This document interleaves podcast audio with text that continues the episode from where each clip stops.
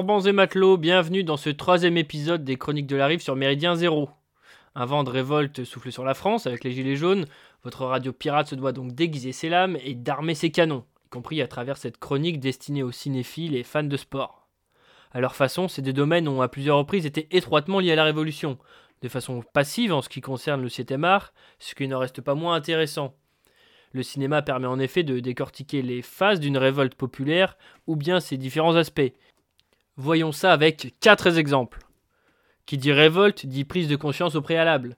C'est ce à quoi nous assistons dans Carnet de voyage, film argentin sorti en 2004 qui avait bénéficié d'une couverture médiatique importante grâce à de nombreuses récompenses. Le personnage principal du film n'était pas non plus étranger à ce succès puisqu'il s'agissait tout simplement d'Ernesto Guevara. Cependant, pas de communisme ni de Fidel Castro au programme, puisqu'on suivait ce qui fut le voyage initiatique d'Ernesto, qui n'avait pas encore gagné le surnom de Che. Avec son ami Alberto Granado, qui sera plus tard médecin du régime à Cuba, il traverse l'Amérique du Sud, de l'Argentine au Pérou, en passant par le Chili et la Colombie. Fils de bonne famille, il découvre la pauvreté, la maladie et l'injustice, de quoi alimenter la colère d'un jeune homme et lui faire par la suite prendre des décisions radicales, c'est le moins qu'on puisse dire.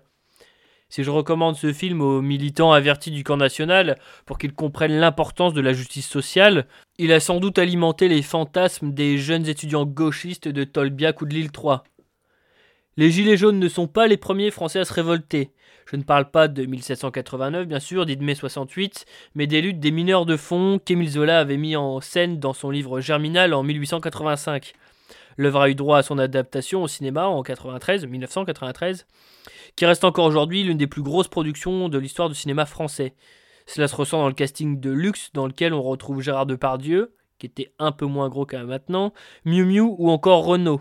Ok, le chanteur n'est pas le nouveau Jean Gabin, et je sais qu'il en agace plus d'un par son côté euh, usurpateur de prolo. Je trouve que le choix est quand même très pertinent. Si Renaud est ce qu'on peut appeler un riche grâce à sa carrière euh, musicale, l'un de ses grands-pères était mineur de fond dans le Nord. Il lui avait d'ailleurs consacré la chanson Oscar en 1981. Quelle que soit l'importance de son compte en banque, il faut bien admettre que Renault est adulé autant par les militants communistes que par ceux du Front National, en gros les familles des anciens mineurs, preuve que ce qu'il raconte a su les toucher. Bref, revenons-en à Germinal et aux mineurs. Euh, pauvreté, générosité, alcoolisme, maladie, privation, socialisme, éboulement et coup de grisou, tout y passe dans ce film de 2h30. La misère est violente, il faut donc une réaction de la même veine pour essayer de bousculer les puissants. La grève prend un aspect révolutionnaire, les victimes collatérales se multiplient, mais le peuple n'y gagne rien, il se divise, ou plutôt est divisé, comme toujours, par ceux qui jouissent du pouvoir et souhaitent le conserver. Il n'y a donc pas d'angélisme, les coups bas se font aussi entre travailleurs. Si l'on voit quelques bourgeois caricaturaux et donc odieux, d'autres ont le cœur sur la main et souhaitent aider simplement. Mais comment aider des gens dont le quotidien est un enfer? On ne le voit pas dans le film, mais c'est ce peuple des mines qui a finalement pris son destin en main et provoqué de nombreuses avancées sociales. Les grèves menées, même lorsqu'elles étaient interdites, puis après leur autorisation à partir de 1864, furent souvent aussi efficaces que brutales, signe que la violence ne mène pas forcément à rien. Cela leur a notamment permis d'avoir une retraite plus tôt que les autres corps de métier, ou une sorte de sécurité sociale avant la lettre. Beaucoup de mineurs refusèrent par ailleurs d'œuvrer pour les Allemands lors de l'occupation. On ne force pas la main si facilement à un du Nord ou du Pas-de-Calais. En 1948, des conflits entre mineurs et CRS provoquèrent la mort de quatre ouvriers. Le gouvernement de l'époque y voyait un complot communiste, un peu comme celui de Macron euh, voit un complot rouge-brun aujourd'hui dans le phénomène des Gilets jaunes. Les époques passent, mais les élus restent toujours aussi filous. Les questions sociales ne sont évidemment pas les seules à faire sortir les gens dans la rue et à provoquer des révoltes, et les Irlandais sont bien placés pour le savoir. La lutte pour l'indépendance de leur pays fut longue et sanglante, le pays est même toujours divisé en deux avec la République d'Irlande et l'Irlande du Nord. C'est justement en Irlande du Nord, à Derry, que se déroule l'action de Bloody Sunday réalisée par Paul Greengrass et qui raconte l'histoire vraie de la manifestation pacifique de l'Association nord-irlandaise pour les droits civiques, réprimée dans le sang par l'armée britannique. On entend souvent parler de l'IRA et de sa violence, mais la violence n'était pas son apanage, ni même gratuite. Il s'agissait bien d'une guerre que certains ont essayé de résoudre pacifiquement. Le 30 janvier 1972, les Anglais ont montré qu'ils ne voulaient pas de cette paix et ont tiré les premiers. Certains auditeurs penseront peut-être que j'en rajoute ou que je me fais des films, puisque les forces de l'ordre françaises n'ont pas tiré à balles réelles sur les Gilets jaunes, du moins pas encore au moment où j'enregistre cette euh, chronique, mais je ne peux m'empêcher de voir des similitudes entre l'attitude de certains d'entre eux lors des différentes manifestations sur les Champs-Élysées et l'attitude des Britanniques à Derry en 72.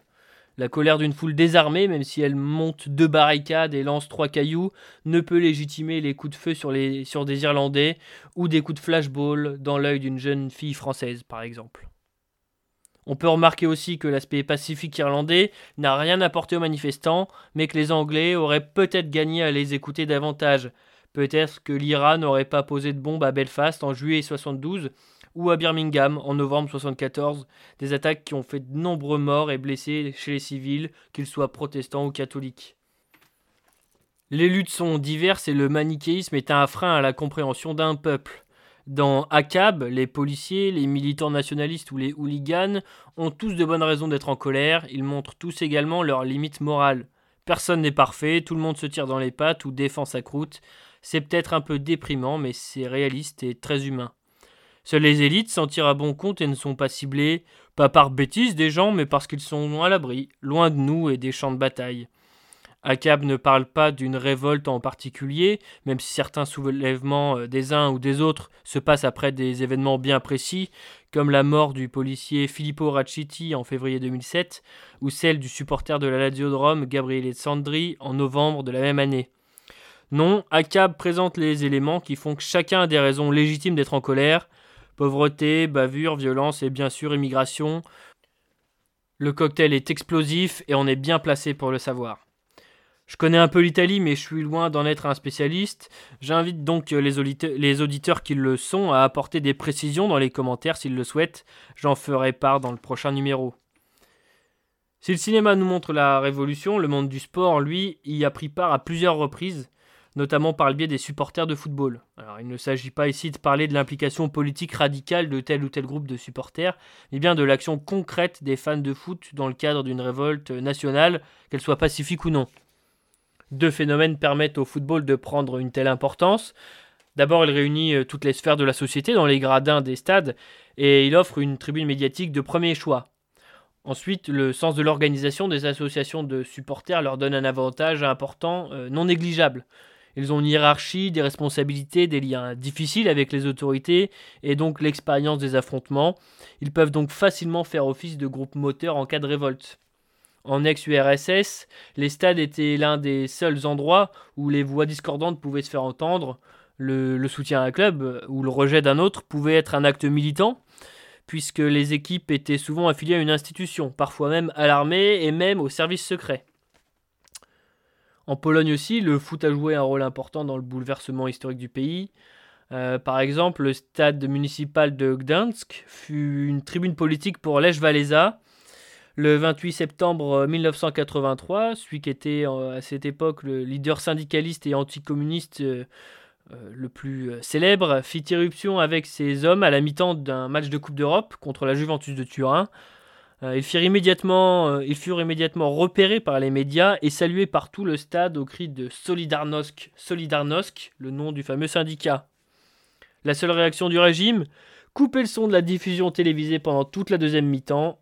L'opération de Valéza fut donc plus efficace qu'un millier de coups de feu. S'il ne s'agit pas d'une réelle révolte, quoique, notons que les supporters polonais se sont positionnés ces dernières années contre les vagues de migrants et par ricochet contre l'islamisme. Durant l'Euro 2016, disputé en France, ils avaient même confectionné une immense banderole disant qu'ils étaient euh, les défenseurs de la culture européenne. Rien que ça. Mais cela dit, peut-on les contredire? Je ne crois pas. Lech Walesa et les Polonais ont triomphé sans effusion de sang, mais en ex-Yougoslavie, par contre, certains supporters ont fini par prendre les armes. Dans un premier temps, il faut évoquer le match du 13 mai 1990 entre l'Étoile Rouge de Belgrade et le Dynamo Zagreb organisé quelques semaines après les élections parlementaires qui avaient euh, présenté une volonté d'indépendance de la part de la Croatie. Il fut émaillé de graves incidents. Euh, les supporters des deux camps cherchèrent à s'affronter, mais la police, à majorité serbe, s'en prit également aux Croates. Ces derniers considèrent que les événements de ce jour-là euh, marquent tout simplement le début de la guerre de Croatie. Durant le conflit, des ultras d'étoiles rouges de Belgrade rejoignirent les rangs des Tigres d'Arkane Et pour cause, le chef militaire avait été dirigeant d'une association de supporters. Évoquons aussi les ultras du Dynamo Kiev qui ont pris part au conflit dans l'est de l'Ukraine depuis 2014 en faisant des récoltes de dons, mais aussi pour certains d'entre eux en allant combattre.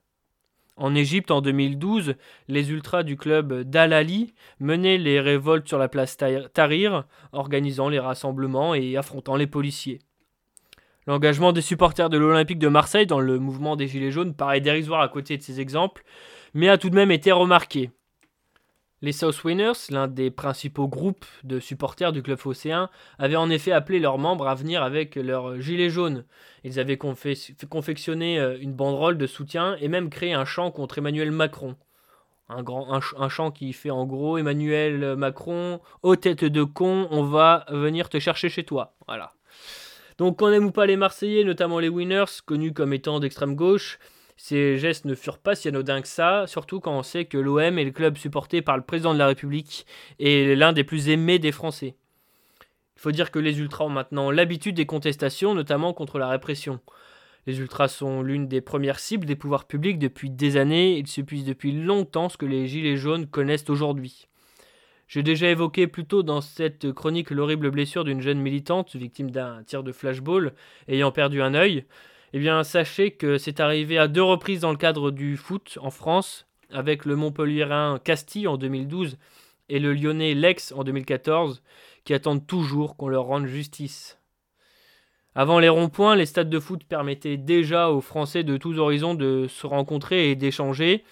Au stade comme dans la rue, et comme l'ont déjà prouvé certains de nos voisins européens, la voix du peuple peut se faire entendre et remporter des victoires, encore faut-il que certains, notamment les antifas pour ne pas les citer, ne jouent la carte de la division et ne viennent semer la discorde pour le plus grand plaisir de leur maître.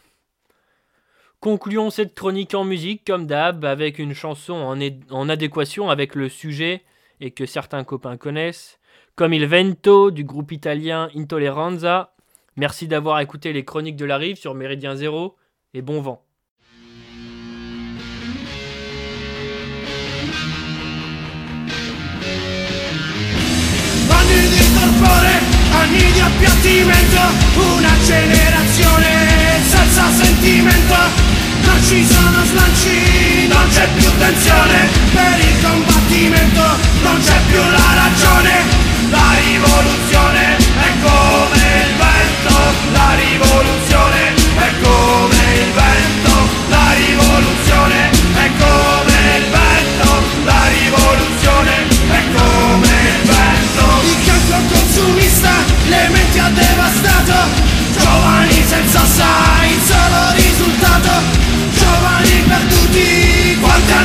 Buttati Signori del sistema, non ci avete spiegati.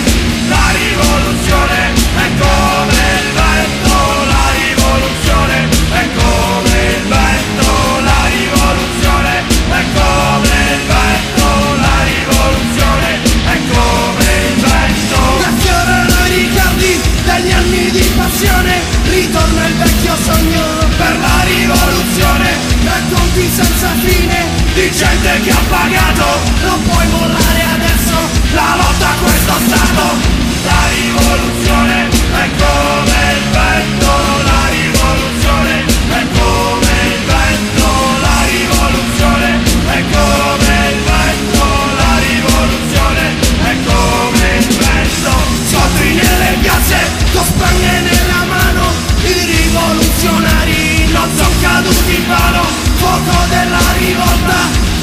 bruciando ancora Dell'insurrezione risorgerà l'aurora. La rivoluzione è come il vento La rivoluzione è come il vento La rivoluzione è come il vento La rivoluzione è come il vento. Tiranni del borghese ancora poco tempo. La rivoluzione scoppia in un momento. Tiranni del borghese convulsiones, café en un momento.